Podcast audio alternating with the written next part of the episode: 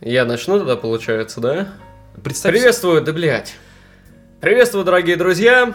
Это второй выпуск подкаста «В заперти». И сегодня у нас в студии... Да что ты орешь-то? Да что за название такое заперти? В заперти. Ну, чтобы плавило сразу Да, просто. в заперти. В заперти, подкаст обо всем. Сидят некие зэки. Сидят, э, сидят, не, Не просто какого- понимаешь, ну, просто мы сейчас находимся где? Мы находимся сейчас В заперти. Итак, здравствуйте, дорогие друзья. Мы записываем второй выпуск подкаста «В заперти». И сегодня с вами его ведущие Виктор, мой соведущий Цой. Амир, Я не мог не сказать. вот, ну и Илюшка, ебать. Э, Ну да.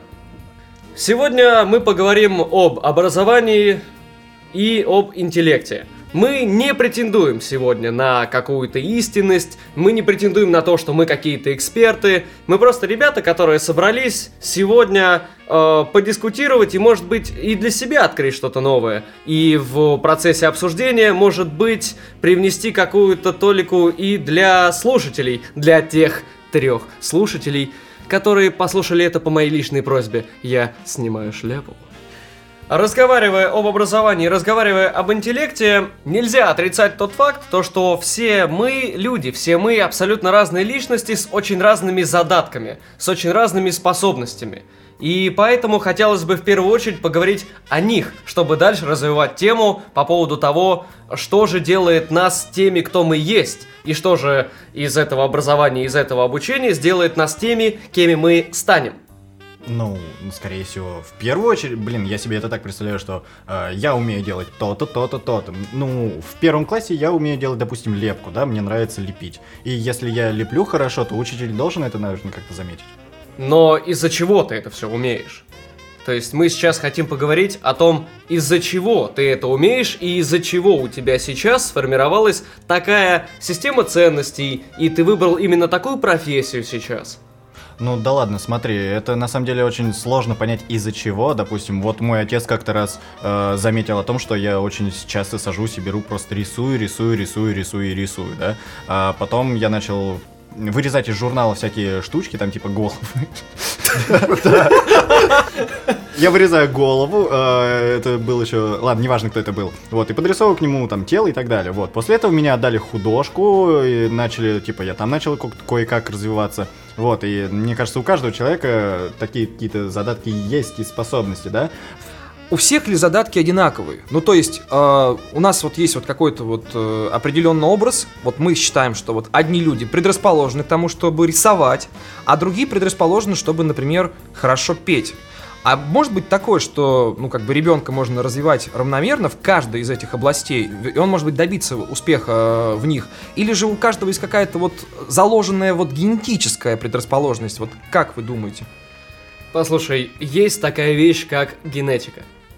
И э, я, наверное, удивлю многих, и многие со мной поспорят, но есть научные исследования абсолютно обоснованные.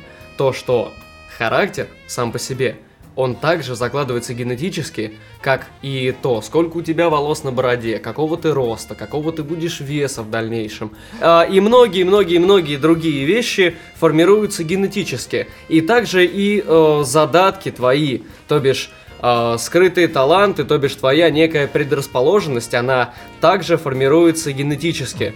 То есть и в этом во всем есть определенная суть, потому что, условно говоря, в семье инженера э, и в семье какого-нибудь врача вряд ли родится ребенок, который э, не будет способен работать головой. Просто потому что у родителей их мозг постоянно сталкивался с новой информацией, и он постоянно эту информацию впитывал, перераспределял у родителей.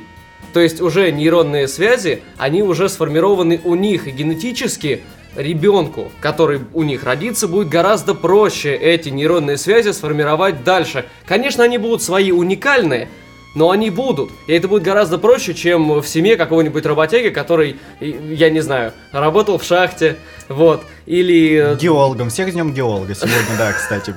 Сегодня день геолога, мы Ну, записываем это, да. Да, ну или ворочил, ну или ворочил мешки, ну в общем все такое. То есть, условно говоря, но при этом у ребенка, который э, рос в семье тех, кто ворочает мешки, у него будут большие задатки на то, чтобы э, выполнять какую-то тяжелую физическую работу. То есть у него будут свои преимущества.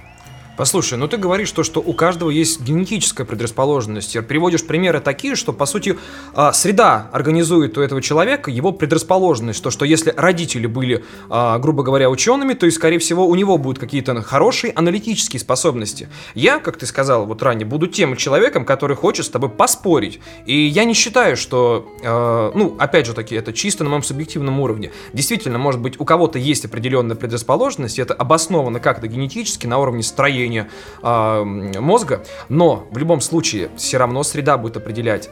Э, есть же много примеров, когда мать была, например, наркоманкой. Ребенку вот он вот повезло, он родился там здоровый относительно, и он из этой среды, вот такой вот неблагоприятный, неблагополучный, смог выкарабкаться и стать умным человеком. Вряд ли вот эта женщина была, то есть э, тем вот звеном, который вот тем толчком, который подтолкнуло его э, для достижения какой-то своей там цели.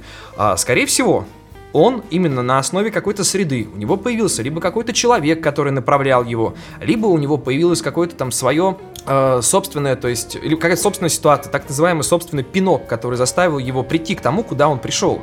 И когда ты как бы приводишь пример о том, что э, вот у грузчика, если он грузчик, то у него как бы и дети грузчики. Ну да, это действительно во многом так. Но также у этого грузчика может родиться ребенок, и если он увидит вот это как раз-таки, может на зло, может вопреки, он быть не грузчиком, а быть, например, кладовщиком.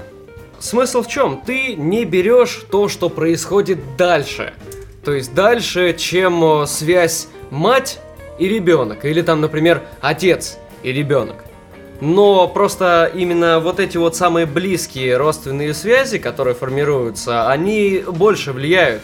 А, в твоих примерах в большей части, возможно, это будет исключение, которое подтверждает правило, но если копаться дальше, то, скорее всего, это будет правило, которое подтверждает правило, понимаешь? И в этом во всем, в этом во всем есть э, определенная суть. Но каждый человек, понимаешь, он из-за того и человек, он не животное, которое подчиняется инстинктам, он способен саморазвиваться, он способен э, изучать самого себя, и он способен э, анализировать самого себя, и из этого и всего делать какие-то выводы в дальнейшем и адаптироваться к внешним условиям. Как ты и говорил, то есть э, на нас больше влияет внешняя среда, нежели э, наши внутренние мироощущения. И внешняя среда, если у человека семья работяг, а мир очень сильно и в один момент кардинально изменился, то внешние условия будут влиять гораздо больше на тебя, чем э, внутренняя твоя, ну, генетика, она, конечно, будет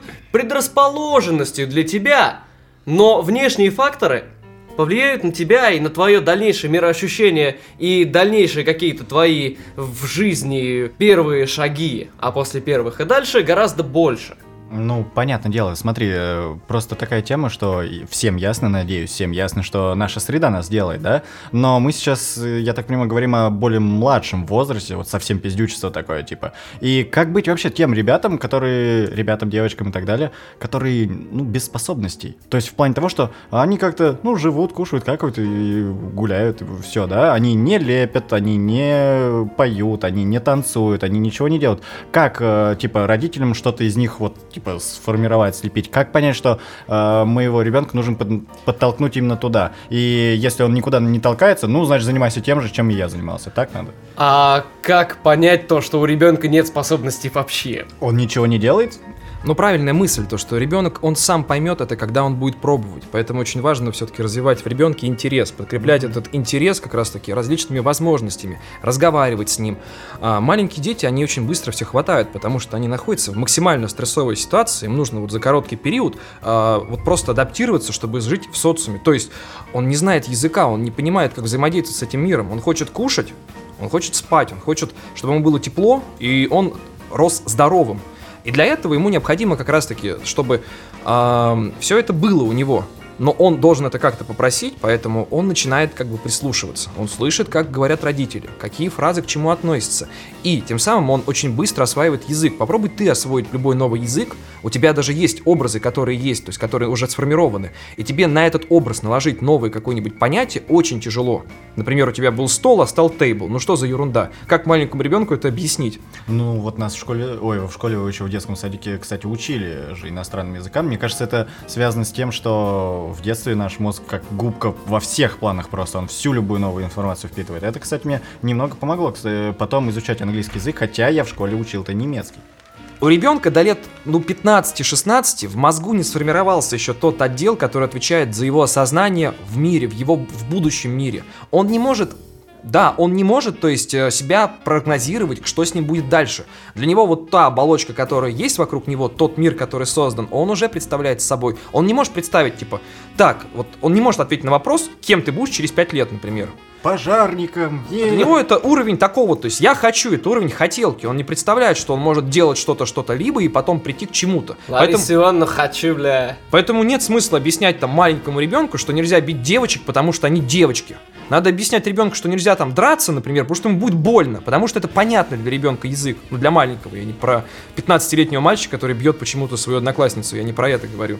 А, в любом случае, задатки и способности Uh, ну, я, когда спортом активно занимался, получилась э, такая вещь, то, что самые талантливые ребята, они подавали надежды, они пытались максимально там, то есть, и... Ну, окей, я сейчас начну заново. То есть, uh, ребята с талантом приходили и подавали надежды. То есть, и все думали то, что, ну вот, они станут великими спортсменами, и они будут защищать нашу честь на Олимпиадах и прочем. А на самом-то деле, на самом-то деле, они быстро угасали, они быстро бросали, в отличие от тех, кто изначально не подавал, может быть, каких-то таких вот ярких задатков, но при этом развивался трудом. И в этом самая главная проблема. Именно привить человеку интерес, чтобы он быстро не перегорел, чтобы он продолжал заниматься дальше, чтобы у него был э, такой фундаментальный навык освоения образования, с которым он дальше может осваивать все, что угодно, в том числе и интересные для него вещи изначально, или те вещи, которые в него вот, вот его туда впихнули. Вы так и не дали мне сказать. Мы проходили вокруг да около. Лично я, давайте я выражу свое мнение по поводу задатков и способностей. Считаю следующим образом, что в принципе задатки а, это некий набор, который есть у каждого человека. И эти задатки есть в равных а, моментах везде. Просто на определенном уровне маленького вот этого существа а, его когнитивная способность воспринимать вот то, что творится вокруг, дает ему представление о том, ну что он делать будет дальше. То есть при этом можно а, создать такую среду, как мне кажется, в котором человек, ну вот как вот все думают, он не предрасположен тому, чтобы, например, рисовать, но при этом, привив ему интерес к этому рисованию, он путем, путем труда, как ты, Витя, и говорил, собственно, а, добьется именно успеха. А, но это не значит то, что есть такая вот штука, э, какая-то, не знаю, метафизическая, которая вот говорит о том, что вот ты не можешь рисовать. Мне не нравится эта концепция. Я люблю вот строить в своей голове концепции. У меня вот есть концепция следующая, что каждый человек может научиться чему угодно. Для этого просто нужно потратить усилия и время. А если э, вот постоянно оправдывать себя тем, что да что-то времени нету, или я уже старый, мне это осваивать, там, зачем мне учиться рисовать лошадь, мне там уже там целых 13 лет, я уже это пропустил момент, или зачем мне учить сольфеджио, э, когда там дети там в первом классе, когда они параллельно там во втором классе ходят параллельно в музыкальную школу это делают, а мне же целых 11, я уже все пропустил, я уже старый для этого. Мне кажется, это ну, не должно быть. Есть вот, вот, я считаю, есть ограничения только какие-то физические. Ну, например, вот я знаю, что э, на гимнастику нужно ходить с раннего возраста, чтобы правильно хрящики формировались, вот специально под того, чтобы легко садиться на шпагат, чтобы делать всякие там эти акробатические все эти трюки и так далее. И если у тебя уже э, костяк, так сказать, устоялся, у тебя твои хрящики, которые были очень гибкими, подвижными, они уже начинают обрастать костной тканью, у тебя уже более такой прочный скелет, который уже не такой гибкий, из-за чего у тебя происходят некие ограничения, где ты не сможешь можешь, там, так сказать, эм, вот сделать этот идеальный шпагат, в котором там садятся девочки, там, самые маленькие, там, шестилетние, какие-то пятилетние, и вытворяют просто такое на каком-нибудь брусе, вот этом, на этом, когда они там крутятся, кувыркаются. Вот, вот это я понимаю, что тебе, если 30 лет или там 40 лет, например, у тебя уже подвижность твоих суставов не такая, как была раньше, у тебя есть это ограничение, но при этом у тебя нет никакого ограничения научиться рисовать эту самую лошадь. Вот об этом я хотел сказать. А, ты, конечно, можешь там хоть сколько угодно хотеть э, пойти в какую-нибудь э, секцию, но после, ну, типа, если реально этим заняться, есть реальные, как сказать, барьеры, э, в которые ребенок упирается там с 16, допустим, лет. Ну, ребенок-человек, кто он уже, там, молодой человек, да? Например? А, например, не берут в секции. Просто, типа, у нас набор в секции с такого-то возраста. Секты. Но Да, есть же платные, платные выше. курсы даже там по той же борьбе. Я понял, о чем ты говоришь. Но есть там курсы по борьбе, в куда ходят взрослые, начинающие только. Я понимаю, они добьются Ну. успеха, они поедут на Олимпиаду и не- или там не в UFC не будут выступать, но при этом они как бы могут освоить те навыки, которые им нужны для самообороны. Тут не идет речь о том, что он добьется там действительно успеха и станет лучшим во всем мире. Я имею в виду, что тот навык, который он себе э, ставит э, в стоп, что я вот это не смогу научиться, потому что я уже там какой-то там стал не такой, по своему мнению. То есть мозг, он вообще, он мозг это пидорас, по-русски говоря. Почему? Потому что он тебе уже объяснил, почему тебе это не надо, почему тебе не получится, почему тебе стоит забить и нахер это из головы выкинуть. Но его нужно на самом деле слать нахуй, как он шлет тебя нахуй, когда говорит тебе, не, не надо это делать, друг. И делать, ну реально делать. Пидорас в тебе. Пидорас во мне. Но есть нюанс. Но если мозг пидорас, значит все мы пидоры. То есть, А. и пидором в, так- в нашем понимании будет тот пидор, который вот в чьем пидоре еще один пидор. Ну, то есть он тебе раз... Короче, мы поняли, Амир, Короче, пидор. Амир, э, дальше, интереса, да. вот. Э, Как ты развиваешь интерес, Амир, у своих подопечных? Ты... Я вообще только сегодня узнал о том, что ты педагог. Я- Для меня это просто Амир Савганов. Педагог, блядь. Начнем с того, что я не педагог никакой. А пидор? да, у меня был вопрос заработка денег, типа, и был вариант пойти курьером или таксистом. Ну, можно еще пойти было в школу учителем. И я вот выбрал как-то вот самый наиболее удобный для меня способ. Поэтому ответа реально у меня нет, потому что у меня нет педагогического образования, чем так сильно а, кичатся учителя у нас в школе. Но при этом они очень часто, вот, вот, вот, вернее, не они, у них, вернее, в классе, с признанием тех, которые они имеют, какими они там просто, типа, я такая крутая, у меня высшая квалификационная категория, а у нее бардак на уроке. То есть она не может держать дисциплину, а, ну, и не может создать интерес. Я думаю, об этом нам стоит тоже как бы обсудить, но думаю, позже. Вернемся к интересу. А, интерес как привить, это очень сложно. Почему? Потому что, как мне считаю, это вот у нас сколько, по сути, у нас реально мало позитивных чувств. У нас какие есть позитивные чувства? Это чувство радости и чувство интереса. Все остальные чувства у нас негативные. Нам страшно, нам больно или нам грустно. То есть, э, тем самым этот интерес должен идти с детства. Это должен также закладываться идти дальше. А любовь? Любовь? Ну, любовь это такое, это все-таки, мне кажется, это какое-то такое отдельно. Ну, пускай. Но мы не будем учить маленьких детей во втором классе любви, потому что это немножко запрещено по закону. Мне кажется, что интерес нужно прививать в детстве. А, Пиву. К пиву. Детство вот... Все, Нельзя сказать точно, как это делать. Нужно давать ребенку как можно больше каких-то возможностей для его действий. Ребенок, он маленький, он знает маленький как бы спектр того, что он вообще может делать. А когда ты начинаешь ему показывать это, там, то, что ты можешь там покушать, ты можешь поесть, например, там, спагетти, можешь поесть рис, можешь поесть картошечку. Ты как бы показал ему тот набор возможностей, что у него будет в случае, если он захочет есть. И также, думаю, нужно делать именно в жизни, то есть а, пытаться что-то новое предоставить, показать ребенку, например, что такое робототехника, показать ребенку, что такое моделирование самолетов, то есть на уровне модели, что он может сесть, разработать свою какую-то там уникальную модель, собрать ее воедино, и она будет летать. Ну классно, у ребенка есть вот какой-то навык, вернее, у него есть набор знаний, он их применяет, что-то с ними делает, он их осваивает, и в итоге у него эта штука полетела. Да ребенок вообще будет в ахуе. Ну реально. Как я мог вот, вот своими пиздюшными ручонками сделать такую штуку, которая летает? И как раз таки показывая ему все эти возможности, стараясь их максимально много дать в какие-то там первые годы его жизни, я думаю, вот это будет закладывать интерес, что когда он пойдет в школу, он будет находить для себя как раз таки ам, те возможности, которые он получит там, не просто как-то оправдывая свое какое-то незнание или оправдывание своей ленью. Лень-то это тоже как бы негативное, э, негативное чувство, которое также не нужно отучать. А лень побеждает чем? Интересом. Просто это ребенку неинтересно, поэтому ему лень это делать. Он не видит в этом смысла. Я слышал о том, что лень это вообще защитная реакция. Да, именно так. Вот, э, на самом деле стоит сказать то, что развитие интереса и прививание интереса это не то же самое, что навязывание того самого интереса, потому что многие из нас сталкивались с ситуацией, э, то, что нас, ну, пихали в те вещи, которые мы, может, и не хотели изначально делать, просто, ну, вот так вот по наитию, так э, говорят родители, ну, наверное, так надо. То есть это все рождает внутренний зарождающийся конфликт, который в итоге тебя к хорошему не приведет. В итоге, как, по крайней мере, я думаю, окей, у меня там пиздюка нет, я надеюсь.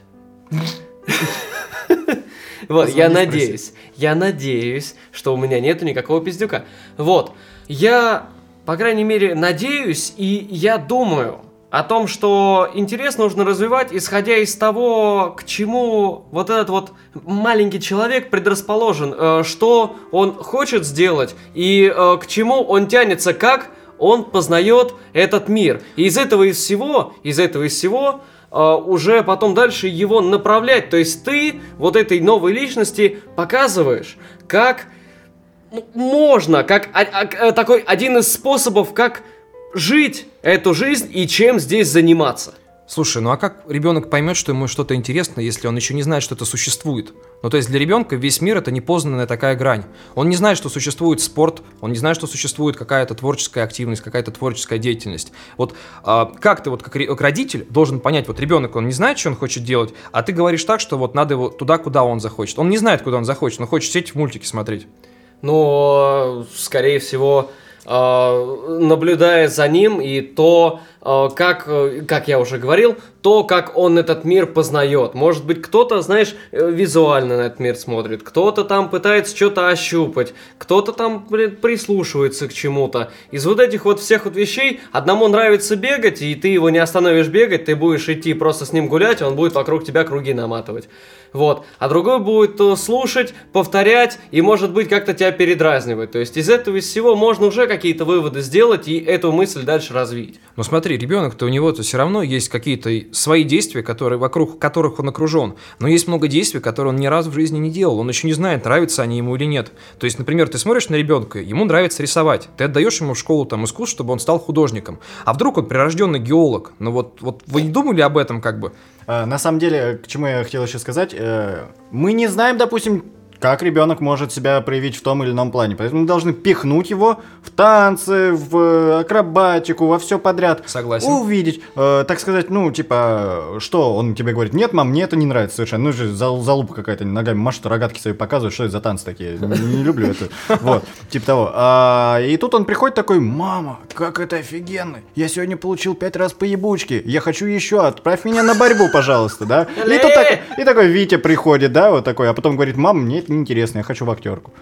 Это, кстати, отсыл еще к тому, что ты говорил ведь насчет того, что наша среда, типа, нас делает. Вот, э, не знаю, или же, допустим, ребенок э, отправляется в художественную школу. Ну, ребенок такой маленький, его Илюша зовут, вот он отправляется в художественную школу, и ему это очень нравится, очень классно. Потом появляется какой-то стрёмный, сраный предмет, который называется история искусств, блядь. И он понимает, что э, художка это совершенно не его. И появляются вот эти вот трудности, которые он не может преодолеть в понимании там этого всего и так далее, понимаете? И, ну, как с ними вот ему было бороться? Знаете, как он с ними боролся? Он ушел с художки.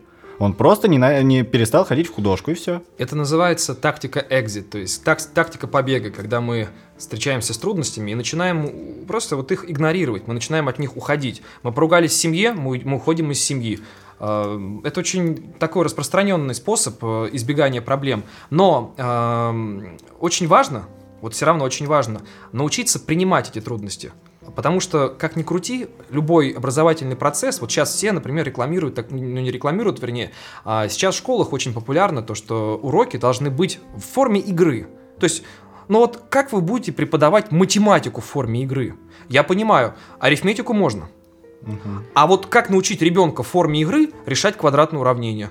Как ему объяснить в тригонометрию с помощью игры? Ну, это реально бред. Вот я понимаю, там, окей, там можно как-нибудь арифметику еще там в форме игры преподавать, но как объяснить тригонометрию на кубиках, что ли, рисовать формулу? Ну, это бред. Или как объяснить ребенку там геометрию? Ну, я не считаю, что а, вот этот способ такого вот детского навязывания интереса в каком-то больше, более взрослом возрасте, он является правильным. Поэтому знания должны быть тяжелыми. Они через труд должны браться, то есть они должны а, вами охватываться именно через боль, потому что у нас очень мощный, ребята, а, подкреплятель того, что мы все запоминаем через боль. Мы лучше запоминаем все негативные моменты. А, если нас там как-то вот ударили, мы не хотим получить еще раз по нашей репе. Особенно у женщин. Особенно у раз. женщин, да. А, я, слушайте, я вспоминаю шутку про, типа, что больнее, удар по яйцам, типа, или беременность, типа, роды, вернее. И ответ был очень прост, что удар по яйцам больнее, потому что, типа, женщина спустя какое-то время, она все равно потом хочет завести второго, а ты больше не хочешь получать по яйцам. Типа трудностей и так далее. Короче, почему ты так жестко говоришь о том, что именно через, ну, ты пытался мне сейчас объяснить, почему именно через боль и так далее. Вспомни, мы учились той же самой арифметике с игровыми палочками, ну, счетными палочками, помнишь и так далее. Это хорошая аналогия, да. С одной стороны, ну, типа, Ты не понимаешь? наверное, заинтересовываются в этом плане, понимаешь? Они именно заинтересовываются. И, типа, э, чувак просто, скорее всего, велика вероятность, что он забьет болт на математику, скажет, это не мое, мне это сложно, потому что для него это слишком больно. И вот чтобы он э, не упирался в этот барьер, да, мы говорим сейчас не о том, что его, допустим, тот же самый учитель э, формирует из него не личность больше, а математика формирует из него знание математики. Ему это важно, чтобы его ребенок знал, а не был там человеком, преодолевающим трудности, да. И поэтому он э, преодолевает этот, э, обходит этот барьер трудностей и так далее, э, приводя его просто типа, а давай поиграем, а давай сделаем то-то, то-то, то-то, и вы, ты поймешь что это. А как вычислить квадратный корень? Ну, посади Сашу на Машу, Машу на Петю и так далее. И вы вместе будете квадрат. Вы немножко не понимаете за счет того, что вы не работаете вот в этой среде, то есть вы не работаете в школе. А это происходит так, когда вы маленький, да, это классно, у вас есть счеты. Но когда это там есть уже даже в четвертом классе, у вас все равно игра, хотя этого быть уже не должно в принципе. И это переходит на пятый класс и на шестой, когда дети все равно, вот они, им это не интересно, потому что у них нет этой игры. Из-за того, что длительный процесс, они не ассоциируют это с обучением. Они, они всегда ассоциируют это с игрой. Они не что-то выучили новое, научились, они поиграли. Ну, им это не нравится. Вот я фильм недавно смотрел про собаку. У нее была игра, у нее все игра. У них называлась игра, например, ам, «Домой», и она должна была убежать домой. У нее была игра... ам, как это называется, не шуметь, это значит, она должна была лаять и так далее. То есть у них нету Подожди, какого... э, это все круто, но сколько ребят, которые выучили английский с помощью видеоигр? Я, я, вот, но я. мы тут сидим как Ну, Я именно, учат. именно из-за того, что я читал субтитры и соотносил э, его с английской реальной речью, так же, как я играл, когда в игры, так же, когда я смотрел кино, так же, когда я слышал реальную речь, именно действительно из-за этого я начал именно вот этим вот сравнением и вот этим вот ассоциативным рядом я начал приводить для себя какие-то знания английского, который мне пригодился, но он пригодился именно для того, чтобы понимать английский, Чуть-чуть. но говорить я на Словарный нем так запас. и не Просто научился. словарный Нет, нет, нет, нихуя, нихуя. Именно научился понимать на уровне того, что когда ты включаешь не русские субтитры, а уже переходишь на уровень, когда ты слушаешь и э, слушаешь английскую речь и э, смотришь английские субтитры, ты в один момент тебе очень сложно, но потом ты входишь в поток настолько, что тебе не нужно в голове переводить. А что же он сейчас сказал? Ты понимаешь это все на таком более глубоком уровне. Ты понимаешь, что он сказал, ты понимаешь, что он хотел сказать, и понимаешь даже самые глубокие отсылки, но при этом при всем останови тебя в этот момент и попроси, «А, переведи, пожалуйста, вот что он сейчас сказал, и ты будешь минуту об этом думать. Перед тем, как непосредственно этот перевод человеку сказать. Потом с опытом придет. Ну слушайте, вы вообще смешали одно с другим. Я не говорил про игра, это прекрасно. Вы воспринимали эту информацию в форме игры. В вернее, в форме той подачи информации, которая была для вас. А я говорил вам о том, что а, когда у вас все игра, когда у вас нет этого процесса обучения, когда вы, вам нет потребности что-то искать эти знания, потому что у вас это и как игра. То есть, перекидывая мячик друг другу и, уча слова, окей, это классно.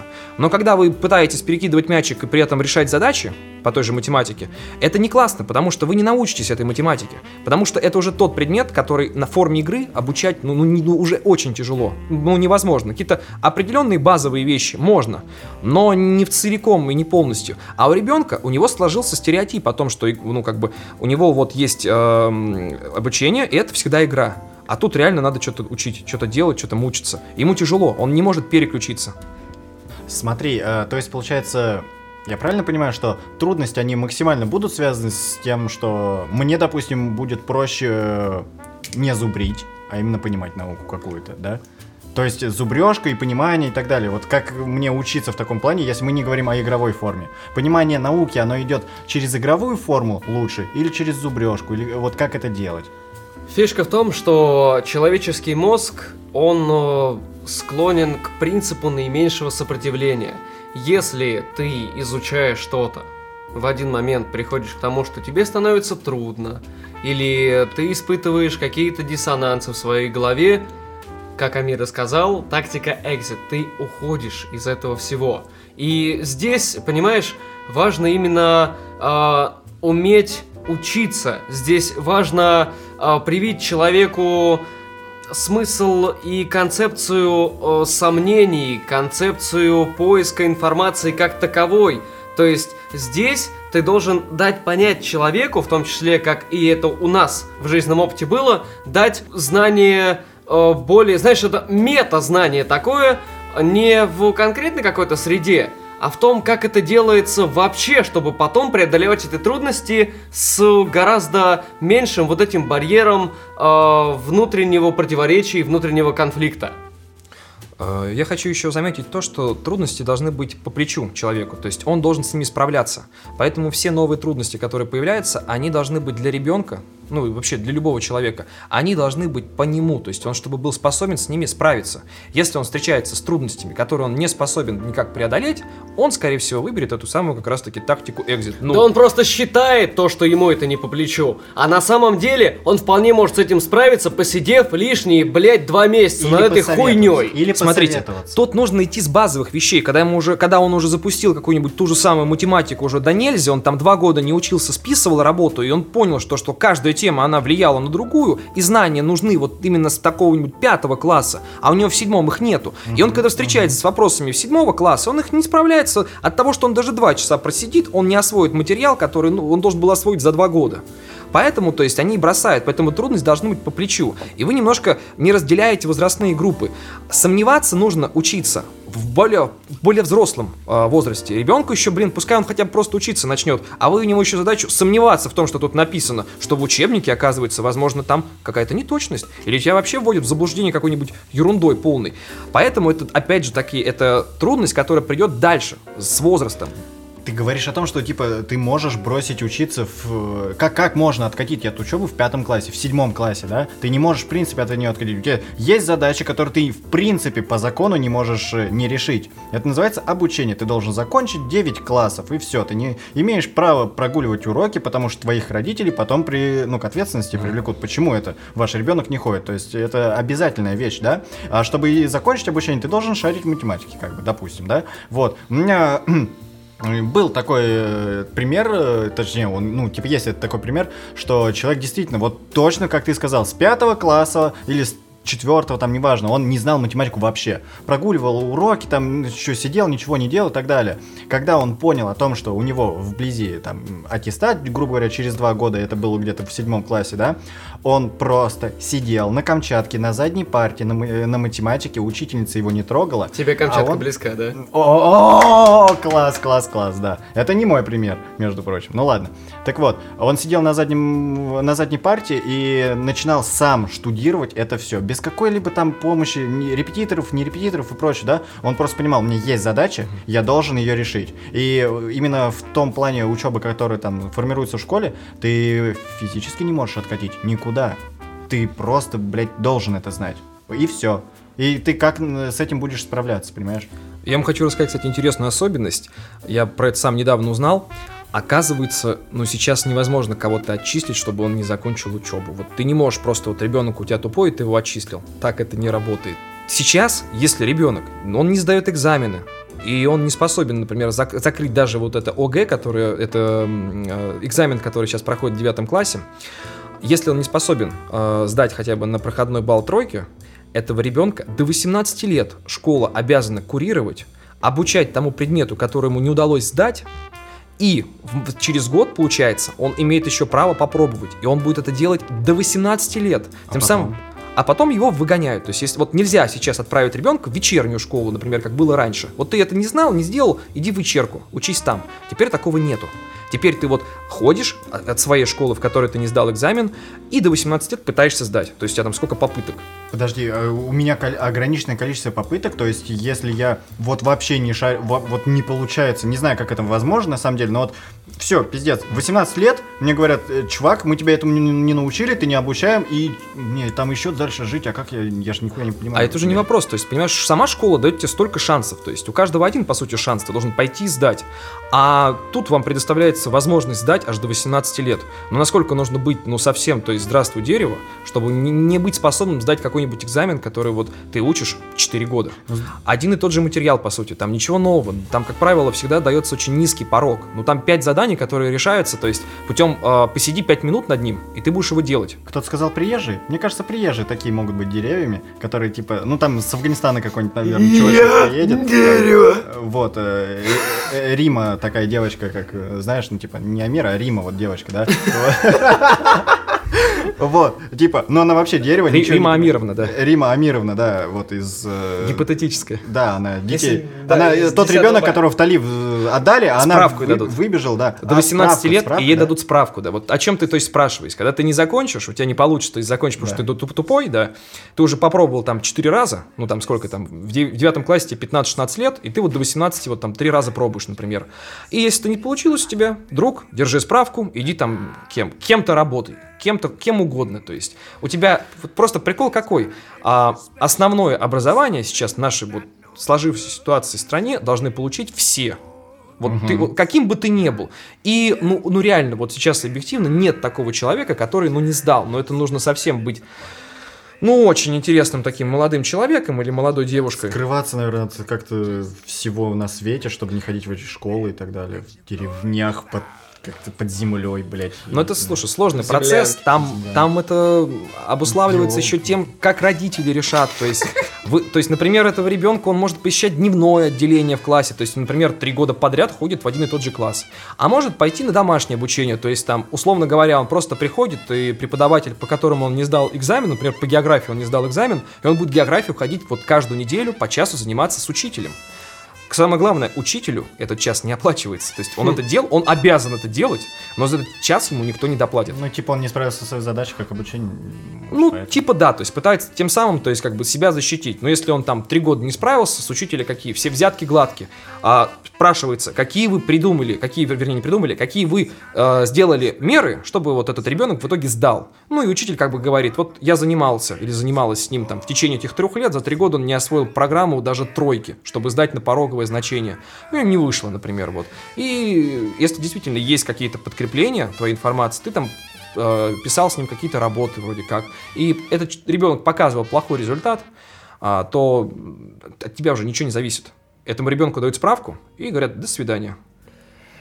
В любом случае, блять, это какая-то глупость системы. Это как в Следственном комитете или, э, я не знаю, где-нибудь там э, в полиции.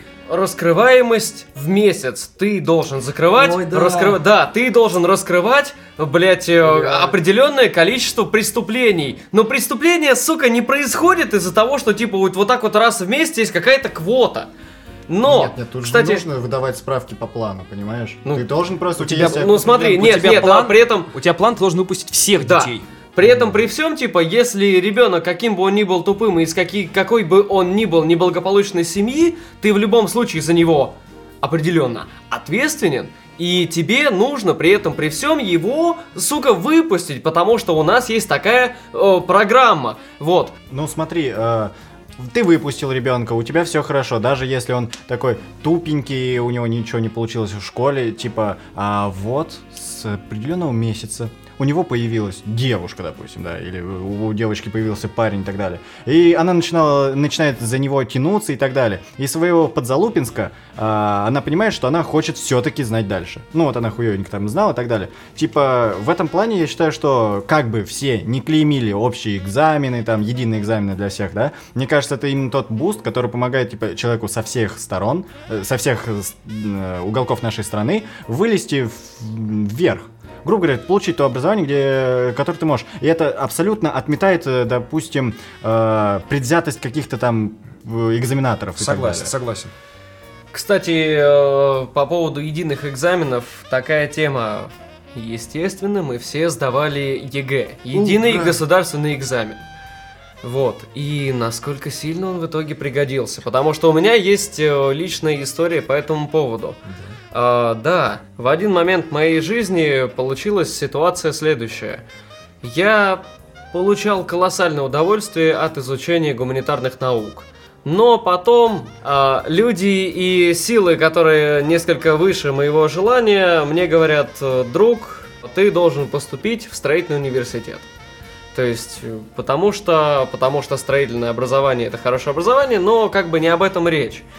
А, и я начал с нуля, когда я а, прогуливал а, уроки физики в школе ради того, чтобы уезжать на Олимпиады, ради того, чтобы углубленно изучать обществознание и историю, я начал изучать физику совершенно с нуля, то есть пропустив седьмой, восьмой и девятый класс, который мне казалось, мне тогда мелкому, был совершенно не нужен. Я начал изучать, и я понимал то, что все, это вообще, это плен, это конец. Я вряд ли когда-нибудь смогу это сдюжить. Э, прошло где-то полтора месяца, и, ну, я начал постепенно первые какие-то вещи из этого из всего делать. Постепенно у меня пришло осознание того, что вот есть какие-то э, баллы входные, то есть есть некая, некая граница баллов, э, при которых я могу поступить, а иначе, извини, друг, ну, гуляй. Вот, с твоими баллами ты нам просто не нужен. И я начал думать, нифига себе, Блять, 220 баллов, это нужно очень хорошо знать физику, нужно очень хорошо знать математику. Uh, ну, естественно, русский, так как я человек русский, да, мир? Вот, uh, я начал я и так знал хорошо, Россия. и при этом при всем, при этом при всем, я ходил к, учителю, к репетитору по русскому языку, я занимался, и у меня в голове сложилась э, цельная концепция о том, что это высшее образование, это совершенно другая степень того, чему меня должны научить. Сюда поступают достойные, и достойнейшие учат достойных для того, чтобы потом дальше вести это высшее образование. А потом я поступил в строительный университет. Ну, не знаю, что вы все ЕГЭ ругаете. ЕГЭ это отличная штука. Только я что сказал, что это хорошо, кто Нет, его ругает. он все ругаете. Я в Дагестане своем сдал на 300 баллов все предметы хорошо, приехал, поступил куда хотел, отучился. Все круто, а, классно. Ну вы там сидите в спортзале таком большом, да, за одной общей партой? Нет, я вам расскажу, как было. Мы, значит, сидим не в спортзале, во-первых. А дома? Нет. У нас э, нет стен, э, в роли потолка у нас небо, и мы писали все на горе. То есть такая большая гора, то есть там можно посмотреть направо, там снежок лежит. У нас стояли парты в ряд, а, мы сели, нам раздали, по Я сути... на овцах пишете. Нет, нет, на овцах мы не пишем, а, овцы пасутся в низу горы. Овцы это работа, мы уч- учимся, мы учились а, там, да. да. Вот, а мы, значит... наверху, потому что, типа, вы, это, э, шапка вашего общества. Да, да? мы элит, элита. Да, элита, да. Мы сидели, короче, нам дают, то есть, один пакет, ну, КИМ называется это, контрольно-измерительный материал, я потом узнал это. А, все, мы его открыли, все, нам подписали. Потом нам дают второй пакет. Ну там какие-то... Тогда третий пакет. Тогда нам дают третий пакет. А там а были написаны какие-то типа там 1В, 2Г. А, ну, мы подумали, что это как бы правильно нужно перенести из одного места как бы в другой. Вот. И вроде у меня получилось. Я набрал 100 баллов как раз вот по русскому, по физике, по математике и по остальным 10 предметам, которые сдавал. А сейчас ты учишь пятиклассников, да? Да, сейчас я учу этому пятиклассников. Я не понимаю, почему. Ну, ну, это реально просто. ЕГЭ великолепно. Ты переносишь из одной квадратной штучки в другую вот, ту, вот тот символ, который изображен там ну и все сходится, у тебя 100 баллов. Да. В чем проблема? Проблема в том, что это не единый экзамен у нас с тобой был.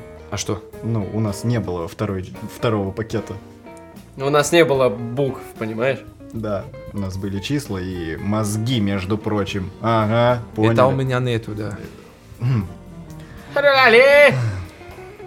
Это очень отлично, конечно, что у тебя были такие вторые пакеты. Я очень рад, что ты здесь со мной сидишь. 300-бальник, пожалуйста, блядь, это так охуенно. Но, смотри, э, почему все ругают ЕГЭ? С другой стороны, потому что, ну, последние где-то два года обучения у тебя, получается, школьники просто забивают хуй на учебу. В плане того, что они больше дрочат ЕГЭ, именно как раз зубрежка, дрочка и так далее. Э, эти э, задания по русскому языку, где поставить запятые, да, ты уже чуть ли их не наизусть знаешь и так далее, да. И от этого учителя начинают бомбить. С одной стороны, возможно, плохо. С другой стороны, два года последних обучения в школе начинает нивелироваться, если ты все-таки поступил на высшее образование, да, там уже бомбятся преподаватели, которые говорят о том, что вы к нам тупые приходите. Вот. Э, тут, ну, палка о двух концах. С одной стороны, преподаватели в ВУЗе больше работают за счет того, что у тебя появилась ЕГЭ, типа того.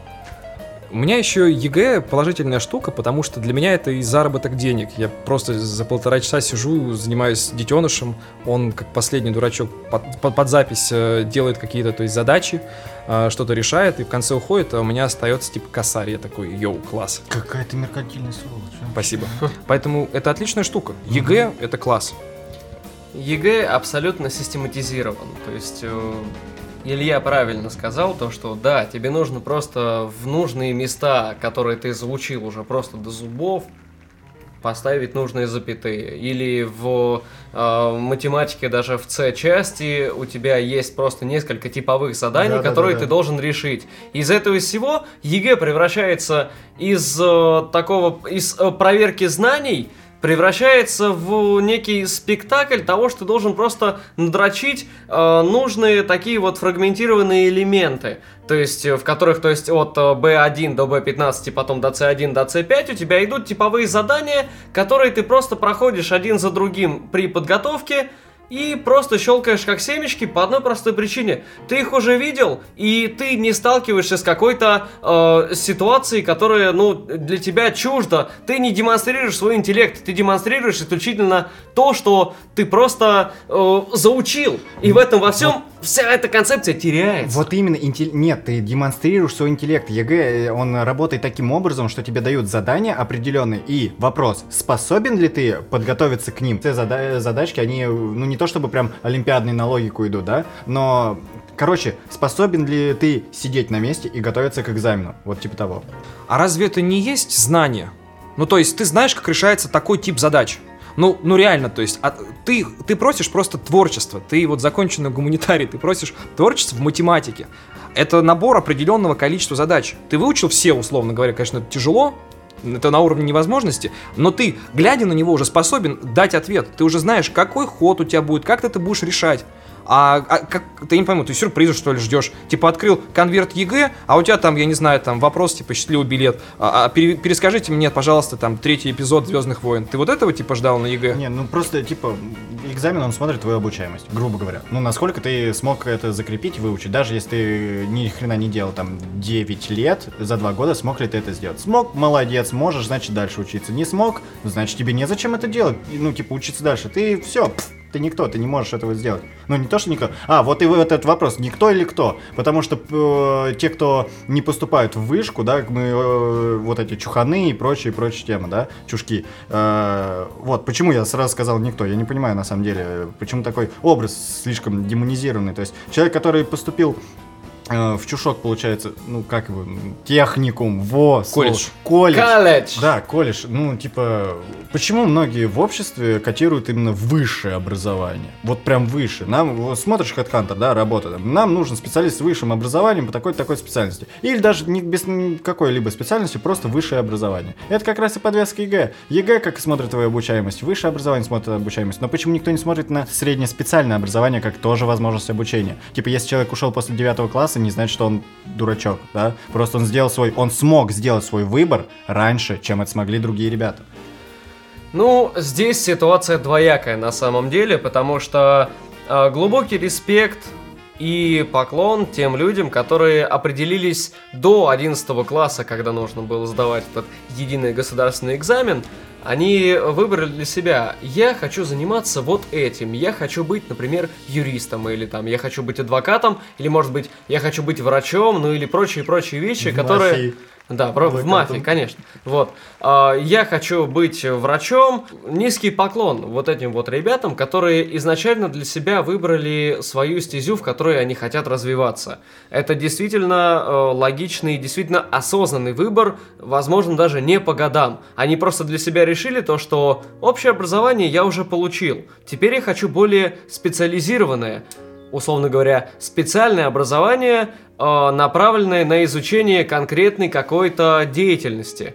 А с другой стороны, у нас в головах, э, я думаю, у многих такой пример есть, это люди, которые просто сбежали от ЕГЭ, побоявшись того, что, ну, не секрет, не секрет, учителя запугивают то, что вы не сдадите ЕГЭ, вам будет жопа, вы наберете максимум 50 баллов и вас хуй куда возьмут. Вы вообще дерьмо 50. просто. Они переживают, что они у них сдать экзамен равно сдать его на проходные баллы, вот там 25-30 баллов набрать. Вот для этого, вот на это у них в головах сдать экзамен у, кого? большинства. Вот у школьников. А. Вот я общаюсь, Да? например, спрашиваю, да что для тебя сдать экзамен? Ну это набрать по-русскому там эти 36 баллов. Я на него смотрю, думаю, ты что, дурак, типа? Ну, ты вообще учиться собираешься? 36 баллов. Ну, вот, вот можно вообще, вообще не учась, пойти просто сдать э, русский язык, там, баллов на 56 Нет, ну, ты, если ты сдал э, экзамен русский, математику и прочие там предметы какие-то на минимум, ты уже, блядь, только на коммерцию сможешь, если куда-то поступить. Почему ты не используешь э, свой шанс поступить на бюджет э, по полной? Если ты его не используешь, ты дебил. Я тебе говорю, что такие дебилы, которые они не мыслят так, что экзамен это для них э, возможность набрать максимальный балл. Они мыслят именно о том, что вот сдать экзамен равно э, набрать минимальный балл, чтобы можно пойти в университет и пойти, да, на коммерцию. Они смотрят, сколько стоимость, там, типа, и так далее. То есть они не рассматривают вообще вариант бюджета. Они не рассматривают, что они смогут э, пойти по профессии, которой им надо. А в среднеспециальном, мне кажется, вот действительно это какой-то вот, вот купа, вот, вернее, это такая комплексная проблема возникла. Это вот такой целый механизм, который закрутился. За счет того, что появилась ЕГЭ, люди испугались сдавать ЕГЭ. Они, ну, вот раньше, например, было как прикольно. Они могли уйти после девятого, на какого-нибудь адвоката, например. А, 10-11 класс они там как бы экстерном заканчивали, им давали а, диплом об среднем образовании, а дальше они, по сути, то есть постигали именно юриспруденцию свою. И потом переходили в какой-нибудь, например, уже университет или институт юридический на третий курс. И это была возможность такого быстрого старта. Да-да-да, а сейчас такой штуки нет. Сейчас вот, то есть он заканчивает, да, сейчас он Ее заканчивает. упразднили, я упразднили. Да. Да, ну вот пару лет точно. Нифига себе. И теперь ты не можешь пойти на третий курс, ну сразу, то есть там. Есть кое-какие вузы, вернее, как это, эм, институты при вот этих колледжах, которые держат специально, чтобы из-за того, чтобы вот хоть какие-то денежки они способны были зарабатывать, они лишь бы кого-нибудь берут, берут без ЕГЭ. Но, как правило, если, ну, там как бы уровень обучения оставляет желать лучшего, это чисто способ получить себе, там, сказать, ну, не халявную, а наоборот, типа за денежки, но очень легкую вышку чтобы ты мог устроиться, там, вот как ты говорил, в- на каком-нибудь хедхантере, ты мог устроиться специалистом клининг-систем эм, с высшим образованием, ну, уборщицей. Я понимаю, но смотри, что изменилось в умах наших родителей, так сказать. Ну, типа, это, я считаю, ответственность все-таки на поколение, ну, как Да, постарше нас, понимаете? А потому что поколение Престиж. еще старше нас, на- родители наших родителей, ценили колледжи, ценились все эти средние образования. То есть это было, ну, это было классно, это было круто. У меня э, дед, он геолог. Вот, э, он заканчивал э, как-то... э, блин, Старо, Старооскольскую геологический колледж. Вот. А, и он рассказывал, каждый раз, когда он приезжал на практике после этого колледжа, э, там, во-первых, студентов оттуда брали, они котировались и так далее, да, но еще был такой момент, что э, ты откуда? Ну, я там из Краснодара, а ты откуда? Из Старого Оскола. О, ты будешь со мной работать. Потому что, ну, типа, у, именно у колледжа было охереть какое имя. И все понимали, что да, даже, э, типа, мы сейчас можем говорить, да, даже этот колледж, а тогда, типа, вау, они делают специалистов. Тогда понимали, что специалист делает. А сейчас все колледжи, ну, не делают специалистов, наверное. Ну, я себе так представляю, это же субъективное мнение. А ну, щас- послушай, Э, Не то, что, извините, я перебью, не то, что субъективное мнение, что колледжи не делают специалистов. Я считаю, что колледжи делают офигенных специалистов. Я знаю ребят из- со средним специальным образованием, которые, ну, шарят в своей теме, они э, красавчики просто. Но почему-то вокруг люди не уверены, что они красавчики. Сейчас даже обесценилось высшее образование. То есть раньше-то это все-таки действительно было престижно определенным образом. Это был а, так называемый, то есть гарант э, надежности, что ты получил высшее образование, ты устроишься, у тебя будет работа, потому что раз есть заказ на вот эту специальность, и ты ее получаешь, значит, ты найдешь место, где ты будешь с ней работать. И это значит, что у тебя будут деньги. А человек с высшим образованием, как правило, зарабатывал больше, чем человек без него. В итоге у нас, Илюха, получается седьмой сын седьмого сына. Э, геолог, внук геолога. То есть, окей, э, да, мысль, наверное, дурацкая, но Как в есть. целом... Но, но как есть, да, конечно. Вот. А, но в целом получается такой момент о том, что ты сравниваешь две совершенно разные временные эпохи. Потому что... Потому что э, тогда в Советском Союзе э, была какая система? Менее 10% людей ходили в высшее образование. их распределяли в ПТУ, их распределяли в, ну, такие производственные комбинаты, если я правильно понимаю. И после этого им уже было уготовано место. Одному в Аймиконе, ну, да. другому в Кудымкаре, третьему в Сыктывкаре, четвертому в Хабаровске. У стенки, у стенки. Не, ну если ты совсем плохо Чирик. Да нет, ну типа стенка расстрельная. Ты а, чё? ну да, да. Если ты совсем плохо учился, я говорю, ты нахуй не нужен это стране. Последнее знание. Или очень хорошо, тут двоякая вот, грань. А, в любом случае, а, а, да, многие люди идут туда, как бы, ну, вот в эти вот э, колледжи, вот в эти вот, условно говоря, техникумы, для того, чтобы избежать экзаменов. Но даже те, кто сдали, э, условно говоря, вот это вот ОГЭ, которое, ну, в моей молодости, это уже старое, ебать. Было ГИА? Да, mm-hmm. оно называлось ГИА, вот, они сдали его и поняли то, что это их профессия. В любом случае, они, как, э, блядь, очень молодые ребята, которые, ну, не знаю, не совсем, наверное, понимают свой жизненный путь. Э, ну, редкий случай, когда кто-то это действительно понимает. Ну да. Они вполне могут ошибиться в выборе своей будущей профессии. Mm. Они вполне могут осознать то, что вот всему тому, чему я учился, это вот это не то. Я хочу заниматься совершенно другим. А, ну и получается, да, а отсюда вот оно, вот оно. Тогда понял, почему могут не котироваться именно среднеспециальное образование, потому что многие оттуда выходят типа не в своей профессии, и значит они могут быть и хреновыми работниками из-за этого, потому что они не хотят в этом деле работать. С другой стороны, если они не хотят в этом деле работать, зачем им работать дальше, да? Тут просто вообще вопрос не об этом. Тут вопрос все-таки того, кто туда идет. А идут туда люди, которые не хотят трудностей. И, как правило, они не шибкого такого десятка. Они сами по себе весьма ну, бестолковые. Ну, не все, не все, понимаешь? Многие. Ну, то есть, там либо гопники какие-то сейчас. Ну, просто вот если проехать мимо или там пройти мимо какого-нибудь колледжа, все курят стоят поголовно, все какие-то очень маргинальные. Ну, какой стереотип? Стереотип? Да не говори так. Ну, ты из Афгана. Тебе ли о стереотипах говорить вообще? Где твой ребенок Талиб? Та-та-та-та. Не-не, просто понимаешь, эта тема просто бомба, на самом деле. Ну, кто идет в техникуме? Кто вот после девятого всех выгоняет? Кто не хочет? Они такие, я пойду работать, я очень классный. И, как правило, в техникум все равно выпускают более низкоквалифицированный труд. А, как ни крути, раньше техникум, а, зачем тебе учиться на высшем образовании на тракториста? Ну, типа, тебя научили водить комбайн, и ты будешь водить комбайн, тебе хватит там нескольких лет на это. Тебе не нужно 300. заканчивать нужно куда меньше усилий приложить, чтобы получить это образование. Поэтому была вот четкая граница между колледжем и между высшим образованием, высшим учебным заведением.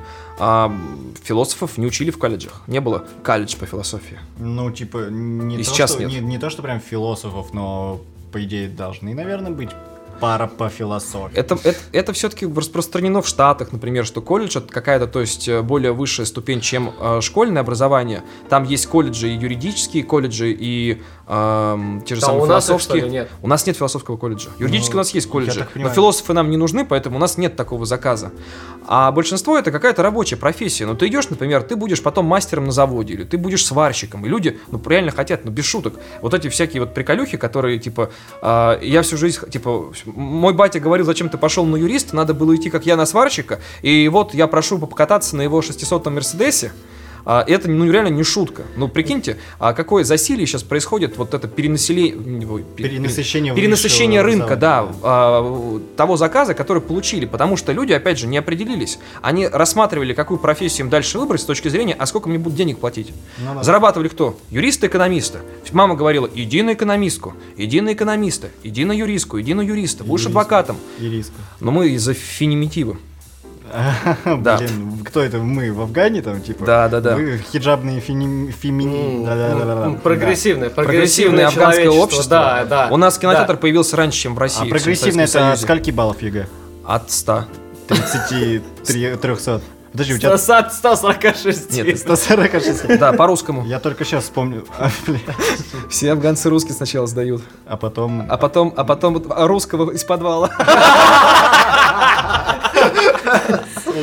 А, так вот, а, здесь э, смысл даже не в том, что ты ошибся из-за того, что рынок труда тебя просто не хочет как профессионала, а банально из-за того, что, ну, ты сам просто в один момент можешь осознать то, что это банально не твое. А. То, чему ты обучался, ты не хочешь этим заниматься впоследствии. То есть это не, не- не ты хочешь, э, как это называется, не рынок труда не хочет тебя, это ты не хочешь рынок труда. и Слушай, а, не послушай, а, в любом случае мы Если ты живем... тракторист, рынок Нет, труда ну отсосёшь. конечно, да. Вот, А, в любом случае, в любом случае, ты живешь одну жизнь, ты живешь свою жизнь, и только тебе выбирать, что ты хочешь, что ты делаешь и чем тебе хочется заниматься. И из этого из всего только тебе выбирать, чем ты будешь заниматься и э, какой процесс. Ну, окей, я сейчас перефразирую с самого начала. Да просто ты какую тему не выберешь, все время за жизнь начинаешь. Мне Нет, нет, нет, пугать, типа, заебал, За жизнь. заебал, заебал. А, в любом случае, а, ты живешь только одну жизнь, и только тебе выбирать, чем ты будешь заниматься. И из этого всего, понимаешь, только то, что тебе меньший, ну то есть, а, в худшем случае, наименьший диссонанс воспроизводит а, в твоей собственной какой-то душевной организации, а в лучшем случае только тот процесс, с которого ты кайфуешь, должен, по идее, должен в хорошей такой идеальной системе определять, какова будет твоя профессия, даже если твоя профессия повар. Э, Говоря о вот этих вот всех специалистах, э, мы не выводим тот факт, то что, окей, они ошиблись из-за того, что они сами разочаровались. Но при этом, при всем, мы не выявляем тот факт, то, что, возможно, это не их была ошибка в выборе, а может быть их просто немножечко неправильно научили. То есть, и может быть это проблема преподавателя, который не так дал материал, потому что некий симбиоз между преподавателем и учеником, например, потому что в Оксфорде происходит какая ситуация? У них система совершенно другая от российской э, действительности. У них есть система менторов. Есть некий ментор, который берет себе одного ученика, и он его обучает. То есть у нас нет э, такого момента, то что, например, как у нас, э, каждый преподаватель учит э, в меру того, что он как бы хочет научить, но, из- но не из того, что он может научить, потому что у него в подкорке есть некая такая ситуация в том, что зачем мне плодить себе самому конкурентов. Из-за О. того, что у нас такая ситуация вот э, предстает в системе образования и на рынке труда, то что преподаватель это не то чтобы самая основная профессия, потому что, например, в той же Америке ты говоришь, ну, ты знаешь, я преподаю в университете, и все таки у, нихуя, ничего себе, ты, блядь, такой вообще тип, ничего себе, блин, а ты действительно поднялся. А у нас, ну, ты знаешь, я преподаю в университете. И, И на тебя всё. смотрят, да-да-да, и на тебя смотрят с улыбкой, знаешь, снисходительный такой, как будто ты, блядь, сумасшедший, и на тебя такая, ну, как бы, а чем ты еще занимаешься? И в этом во всем э, такая вот ситуация рождает то, что преподаватель, которому не хватает денег, э, также работает по этой специальности, и ему действительно на рынке труда незачем плодить э, живущих, э, таких, знаешь, э, способных конкурентов. Ему просто нужно научить, потому что так велит ему система. И в итоге вот вопрос тогда к Амиру. Что не так с преподавателем, Амир? Ну, во-первых, хочу возразить. У нас такая э, технология менторства также присутствует. Это называется научный руководитель. Это человек, который э, Это дает- формальность. Да это, нет, это не, формальность, это не формальность, просто... ты ставишь э, сугубо по своему опыту. У тебя в твоем университете а, именно такая, такой способ. Просто а, где я учился, у нас э, назначают на втором, нет, на третьем курсе у нас, ну, на втором, вернее, как это, пробный период был, у нас э, были что-то типа курсовой, э, две штуки. А вот на третьем курсе я уже вот выбрал человека, как вот из мема, типа, вот, типа, как я пойму, что это мой научный руководитель? Он захочет тебя убить. И он мне просто, и он вот, и он вот эти оставшиеся года, он меня и мучил, меня ненавидел просто по-всякому. То есть этот человек реально желал мне смерти. Но я при этом отлично выучил э, и знаю вот этот материал. Я готов э, рассказывать вам, типа, отдельный подкаст своего диплома. До сих пор его помню, бакалаврского своего. То есть это человек, который действительно объяснил мне, рассказал и по- помог двигать мысль в, в той сфере, в той теме, который, с которой мы работали. А, и это происходило как? Это, то есть, э, помимо тех э, курсов, которые были у меня, я также каждую неделю приходил к нему и занимался по различным смежным дисциплинам. То есть мы могли одновременно сесть и разбирать материалы там из того предмета и из вот того предмета, чтобы как-то их вместе там сделать вот этот метапредметный анализ, как-то его провести правильно и дойти к какому-то вот такому применению практическому. Поэтому у нас это действительно было. И нельзя сказать, что э, этого не происходило. Поэтому и у нас есть такая менторская. С другой стороны, у нас э, все-таки это как бы не преподаватель решает, вот я не хочу, чтобы у меня были конкуренты, он выполняет ту программу, которую дает ему университет. Вот раз у тебя такого не было, значит университет и не требует подобным отношения, подобный способ э, передачи информации. Он считает, что как бы это такая номинальная должность, как я понял, как у тебя, где человек просто дал тебе тему и так смотрит, что ты сделал, типа говно или нет. Ну типа говно, но типа надо переделать. Потом смотрит говно, но уже пойдет. Вот так примерно. А, поэтому нельзя сказать, что у нас этого нет. Но в итоге у нас получается ситуация, как э, Дмитрий Анатольевич э, говорил о том, что, друзья, преподавание призвание. это, это, да, преподавание это призвание, а те, кто хотят заработать денег, пусть идут в бизнес. И действительно так и получается, то что, понимаешь, э, у нас вот здесь ситуация очень щепетильная по одной простой причине. Деньги, которые ты получаешь, непропорциональны тем усилиям, которые ты затрачиваешь на преподавание людей, на то, чтобы хоть что-то им в голову впихнуть и действительно сделать это качественно. Тебе не хочется над этим работать исключительно потому, что ты понимаешь то, что это все неблагодарно, блядь. Да. И в итоге, и в итоге человеку, и я прекрасно понимаю этих преподавателей, им просто не хочется работать в полную силу из-за того, что... А толку? А толку, ебаный рот, я не получаю столько, сколько мне бы хватило на жизнь, зарабатывая на том, сколько я на это все трачу своих собственных моральных и физических усилий. Из-за этого просто просто ну, грустно как-то получается. И поэтому вся, ну, как бы получается, эта система образования держится на людях, которые просто идейные. Они понимают, что они зарабатывают там хреново и так далее. Но и это грустно, них... понимаешь? Да, от, э, абсолютно. Но с другой стороны, э, как можно э, материально стимулировать человека кого-то обучать, если он идейно к этому не готов?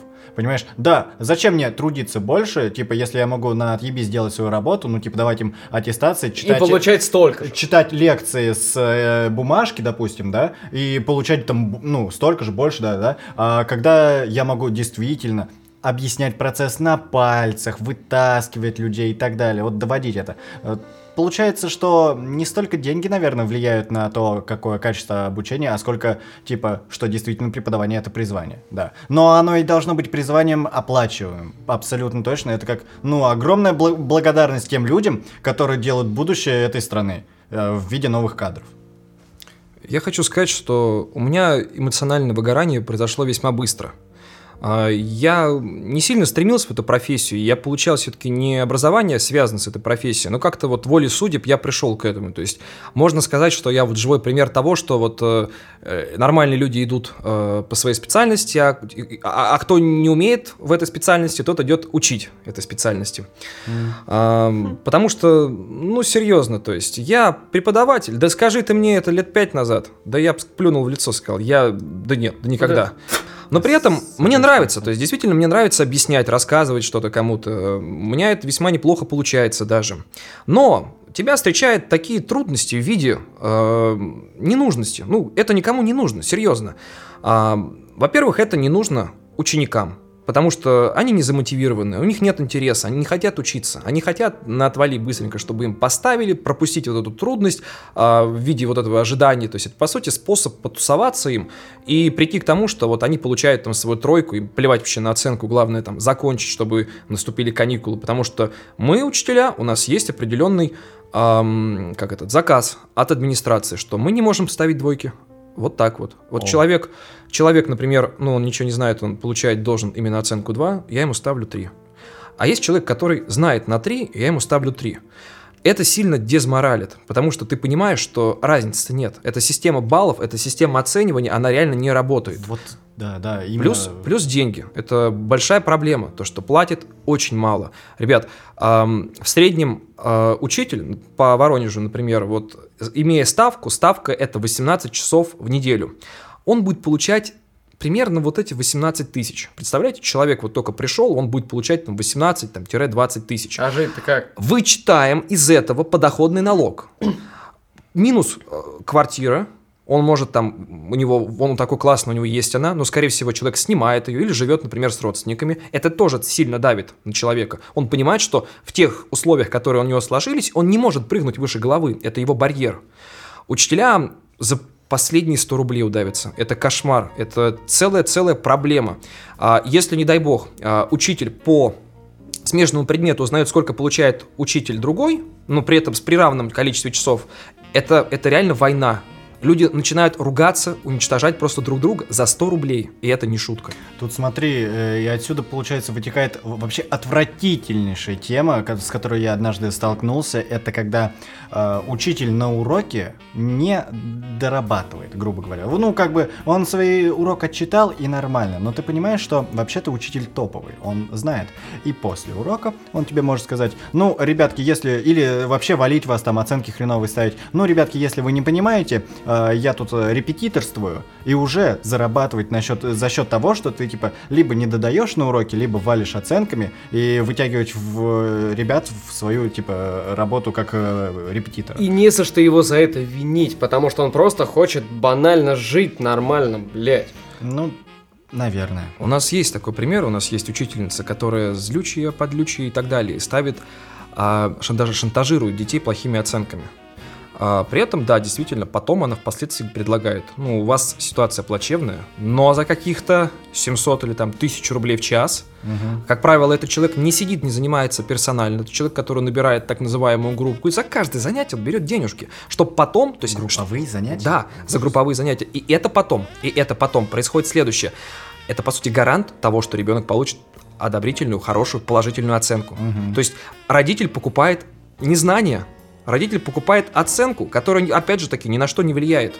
И она насильна. То есть, эм, если покопаться немножко в интернете и посмотреть школы, в которых она раньше работала, я без шуток. Я смотрел на тех же самых Яндекс отзывах, э, надсмотрел там на Тугисах и прочих отзывик, и там всяких отзывиков про... Там есть, короче, они упоминания. Там не говорится конкретно, кто это, но просто вот есть учительница, которая вот занималась такими поборами. Это называется там в нашем Да. поборами. У меня, например, есть принцип. Я также занимаюсь э, репетиторством, занимаюсь с ребятами, ам, потому что, ну, как бы, кушаться-то хочется. Кушать все хотят. Но у меня принцип. Я не занимаюсь за деньги со своими. Если ко мне ребенок подходит с вопросом, ну, я... А что это вы делаете в моей школе? Да. Вы что, хотите кушать? То, что Вы твои- хотите кушать? Твои дети в Талибе, как бы. В общем, приходят талибаны эти, и я, их, я им повторяю. То есть я Запрещенная организация на территории Российской по, Федерации. по сто раз, по сто раз всякий могу объяснить одну и ту же тему, и не возьму с них ну, ни рубля за то, что вот у меня какая-то, какой-то принцип в голове бестолково сидеть. Мне кажется, он неправильный. То есть вот, вот эта учительница правильный как бы принцип. Она э, ездит на хорошей машине, при этом работает типа учителем, у нее достаточно хорошая машина, у нее там дом классный. То есть она молодец. А я вот не молодец, потому что у меня вот этот принцип есть. Вот мне кажется, эти принципы в какой-то степени, они мешают жить. И у тебя происходит так называемое эмоциональное перегорание, когда никому ничего не надо. Я могу отвести офигенный урок, просто вот рассказать все, привести кучу аналогий, чтобы вот каждый последний дурак понял, о чем идет речь. Даже самую сложную тему. Но это никому не нужно, потому что половина тебя не слушает, они сидят в телефонах. Ты отвлекаешься, делаешь им замечания, другая половина начинает страдать какой-то ерундой, отпрашиваться в туалет. Приходят родители, говорят, а что вы моему ребенку ставите плохую оценку? У вас же предмет, например, вот, вот какая разница? Вот у него все пятерки, а вот по-вашему почему тройка? Амир, не будь так пессимистичен, пожалуйста, потому что все-таки именно ты зажигаешь тот э, огонь в, в сердцах детей, которые хотят, благодаря тебе они захотят изучать и, возможно, найдут свою будущую профессию, но именно в тех предметах, которые ты преподаешь им. Там, и если ты будешь это делать действительно отвали, э, то, ну, и знать они будут хреново, и не заинтересуются. То есть это как там объяснять ту же самую физику на пальцах, на троллейбусах и прочие-прочие темы, вот как там движется и так далее. Вот, я хотел поговорить еще насчет того, что а, ставятся те же самые оценки, да, те же самые преподавателями, которые занимаются поборами, вот. И, ну, насколько это вообще объективно? То есть, допустим, они не занимаются поборами, и как ты уже сказал про троечников, которые троечники должны быть двоечниками, но они все равно троечниками. Как, э, как нам измерить вот это э, знание человека в той или иной специальности? И почему, э, то есть, хорош ли в этом плане ЕГЭ, что ты с, э, понимаешь свою тему? Или нужно смотреть на аттестат на оценки, или на тесты IQ сдавать нам и прочую тему, типа. Как понять, что я умный? А никак. Ну, ты можешь умно быть в одной сфере и совершенно полным болваном в другой. Это совершенным образом нормально. А школьная пятибалльная система не дает объективных показателей, чтобы оценить хоть как-то качество вот, э, интеллекта ребенка. А баллы ЕГЭ также не дают. Это, вот, да, да даже тест IQ. Но что такое тест IQ? Он дает вам какую-то а, иллюзорную цифру, по которой якобы вот, вот, вот вы умны там на 140, например, там баллов по тесту IQ. Это не значит, что вы там какой-то гений сразу стали, вы можете встать на один ряд там э, с э, Альбертом Эйнштейном. Это просто значит то, что вы умеете решать задачи такого типа. То же самое, как ЕГЭ. То есть мы приходим к той мысли, что даже тест на IQ можно натренировать. Mm-hmm. Я знаю, были примеры, когда, например, то есть э, в Штатах у них это весьма важный показатель при устройстве на работу. И иногда, то есть за то, что у тебя там условно IQ выше, чем у кого-то, тебе могли доплачивать. То есть у тебя а, при аналогичной должности были доплаты. И люди специально, то есть ходили на что-то типа курсов повышения своего IQ, где они учились решать эти задачи. Стали вот эти люди после этого лучше? Ну, ну да, они научились э, в этих квадратиках, то есть определять лишнюю букву или лишний символ, который не подходит по той логике, которая была предложена. Но при этом, ну, качественно оценить очень сложно. А в этом во всем ты правильно сказал то, что они не станут умнее, вот эти вот люди, из-за того, что, блядь, они выучились на то, чтобы решать лучшие задачи, которые предлагаются типовые по этому самому IQ. Надрессировались скорее. А, хотя, казалось бы, этот э, тест, он изначально как бы подразумевался на то, что ты, как не знающий человек, приходишь и решаешь несвойственные для себя абсолютно отстраненные задачи, и тем самым ты сталкиваешься с нетривиальной для своего мозга задачей, не типовой, которую ты до этого не решал, и насколько быстро твой мозг способен словиться, и насколько эффективно он способен словиться, в таком случае это дает более-менее объективную оценку твоего интеллектуального потенциала. Твой, даже это не потенциал, это intellectual qualify, то есть, условно говоря, твою, ну, меру интеллекта. Хотя, на самом деле, ну, я так не считаю, потому что есть э, абсолютно разные типы людей. Одни могут э, и 20 часов просидеть над одним и тем же материалом, и при этом также продолжать над ним тупить. Другой над э, тем же самым материалом через 2 часа уже хорошо славливается, но при этом взять этих же самых двух людей, казалось бы, один превалирует над другим. Мы их переносим в совершенно другую стезю, то есть, условно говоря, из технической в гуманитарную. То есть, или, например, из гуманитарно-процессуальной в какую-нибудь художественную. И они покажут совершенно иные результаты. То есть, и в этом во всем а какая мера измерения того самого интеллекта? Те самые оценки? Ну, я так не думаю. Может быть, мера измерения интеллекта в том, насколько ты смог свои навыки в этом во всем э, применить. Ты, может быть, э, смог применить свои навыки в каком-то э, ремесле, или, может быть, ты смог создать новую концепцию, или, может быть, ты просто в один момент понял то, что вот так надо делать, а не иначе, и никто до этого не смог э, к этому, ко всему приспособиться. И другой при этом во всем момент мы сравниваем, опять же, двух тех самых людей. Один – в голове может считать какие-то вообще просто неебические числа и умножать э, те же самые числа с логарифмами и с неизвестными, просто разрешивать как нечего делать. Он нетривиален сам по себе, потому что, ну, э, согласитесь, но мне кажется, никто из вас, и тем более я, не могут это все сделать. Изи. А другой, ну, конечно, конечно. Афганцы конечно, 300 баллов, конечно, чувак. конечно. Изи. Вот.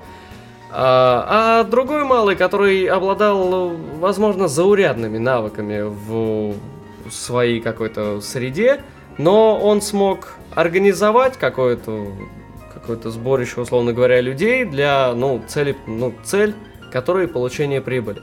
И из этого всего смог из этого всего сделать какую-то успешную организацию, успешную, может быть, даже корпорацию. При этом, при всем, Ну, кто из них? Один нетривиальный человек, который может похвастаться тем, что ну вот да, вот я вот так вот умею считать, и да, вот, вот такой у меня аналитический склад ума. А другой, не обладая теми же самыми навыками, имея более заурядные способности, смог применить и смог самоорганизоваться и подбить на это других людей. Он смог получать прямую прибыль и тем самым наибольший уровень комфорта. Вот кто из них круче? Кто из них круче в интеллектуальном потенциале и кто из них круче в каком-то реальном жизненном потенциале? Успех, успех, это же не только интеллект. Ну да, мы можем говорить о мере измерения интеллекта, но не значит, что мы говорим о мере измерения успеха. Потому что э, интеллект вкупе с твоим э, упорством, первую очередь тоже упорством. Интеллект плюс упорство дают тебе тот буст, с, с помощью которого ты, ну, решаешь свои задачи.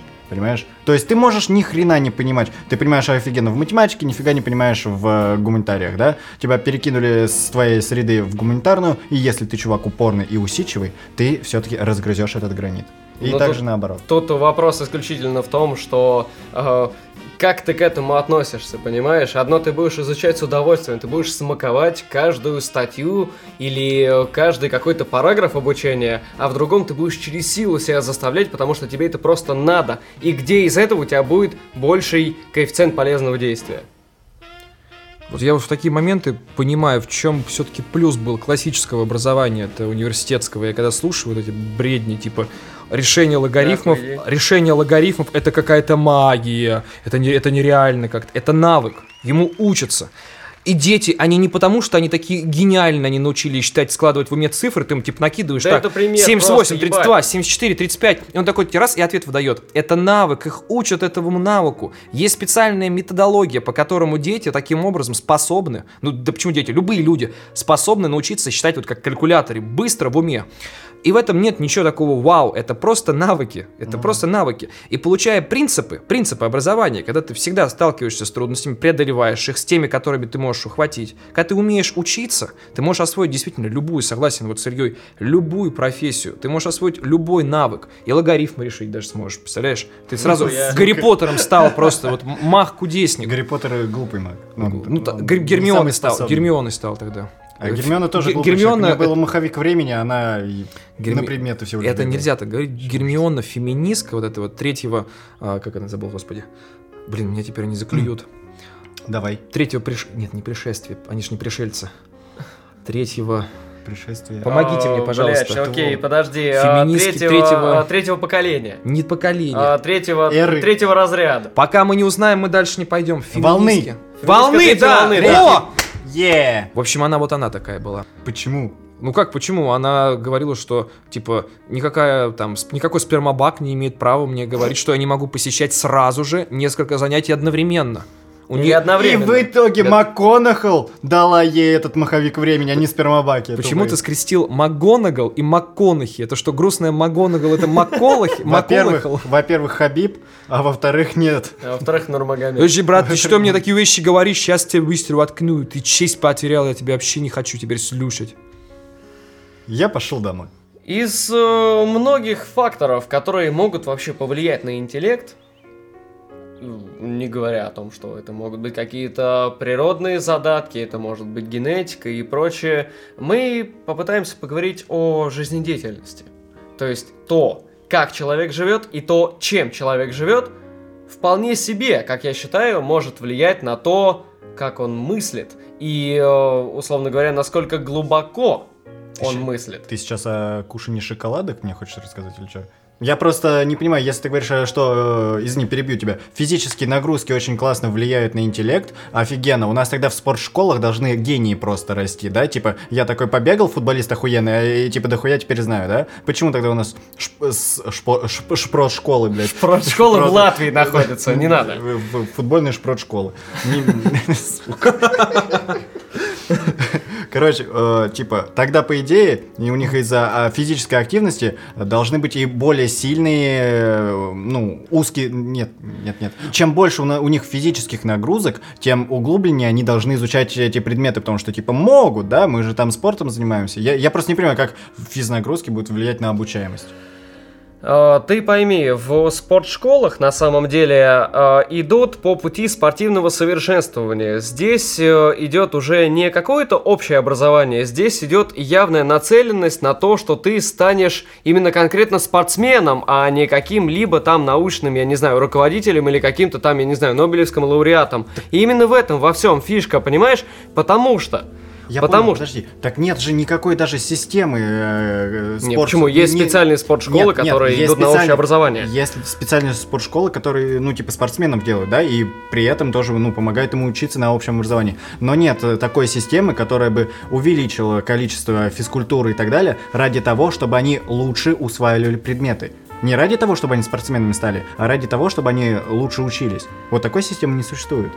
Ну, к сожалению, но при этом сложно оспаривать тот факт даже с точки зрения кислородного насыщения и с точки зрения э, размеренности нагрузок. Есть нагрузка умственная и есть нагрузка физическая. Перемежаясь между ними, можно достичь э, максимального такого, ну, опять же, будем говорить, коэффициента полезного действия твоего, ну, блядь, проживания нахуй в этой жизни именно сознательного. То есть, и в этом во всем получается такая ситуация, то что, как я и говорил, они специализируются на том, чтобы сделать спортсменов. Но при этом этот спортсмен, и таких случаев предостаточно, то что э, человек, который является мастером спорта, может быть он является чемпионом э, России, чемпионом, может быть, какой-то своей страны, может быть он там и дальше куда-то пошел в большой спорт, но это не помешало ему получить какую-нибудь э, степень э, в юриспруденции. Может быть, он стал каким-то, помимо этого всего, физиком. Он начал развиваться, то есть просто потому, что э, банально не получается, именно специализируясь на одном только спорте, развиться максимально личностно и целостно. И если хороший э, тренер тебя курирует, то он будет тебя воспитывать не как, в первую очередь, именно знаешь, э, спортсмена колоссального уровня. Он захочет увидеть тебе личность, которая продолжит его э, трудовые какие-то затраты на тебя, потому что он в тебя поверил. Конечно, это понятно. Я не говорю о том, что если ты занимаешься спортом, ты не занимаешься учебой и прочей темой, да? Я просто, я сейчас догнал, что я был неправ. Это не прямая зависимость. Чем больше ты занимаешься спортом, тем лучше ты обучаешься. Нет, просто, да, ты вот как только сказал про кислород, я понял такой, чувак, не просто так же физкультура и сделана там. Она же, скорее всего, не только для того, чтобы ты просто бегал, прыгал и саморазвивался хоть в каком-то теме, ну, в какой-то сфере, да? Возможно, после уроков физкультуры ты такой, типа, настроен на обучение. Я просто помню, что после уроков физкультуры, классе так в девятом, я не был настроен на обучение, я вонял на весь класс. А так да. Помните, я про концепции рассказывал? Вот в спорте классная концепция есть. О, когда это было? в спорте, Когда в спорте, ну, в начале подкаста. Когда это Как будто было? это было Как будто это было вчера. В спорте классная концепция есть. Ты постоянно делаешь более что-то тяжелое, чтобы расти в спортивном плане. То есть ты поднимаешь всегда более тяжелую штангу, чтобы наращивать свой силовой потенциал, там, растить какую-то мышечную массу. И ты применяешь его как раз себе а, в этот принцип в обучении. И это и есть как раз та самая адаптация к трудностям, о которых мы говорили. Да. Это преодоление самого себя вместо пути наименьшего сопротивления. Поэтому эта концепция мне нравится. Плюс э, еще правильно сказали, то есть очень хорошо снабжает кислородом мозг. То есть мозг начинает работать лучше. Действительно, мы начинаем быстрее, лучше. Пока я не начну мыслить. вонять на весь класс. Пока ты не начнешь вонять на весь класс. Кстати, запахи это отличная штука, чтобы что-то припомнить. Для собак. Это отличная ассоциация. Вот ты можешь там жевать жвачку, например, то есть во время жуешь на свай э, или там закидываешь под губу на свай, чувствуешь А вкус, вкус говна. начали, слушаем, ребят. Чувствуешь вкус говна во рту Ага. и какую-нибудь формулу новую там учишь, я не знаю, там запоминаешь. Приходишь на экзамен, говно закинул в рот и сразу же вспомнил. Все вспомнил, все решил, класс, получил пятерку, Ну, ушел. ассоциативный ряд. Как 300 Ассоциативный ряд. баллов получить на ЕГЭ. Ладно, вот. А еще я вам сейчас мемасик расскажу один. Все представляем все комиксы. Такие, ну, знаете, как комиксы рисуют.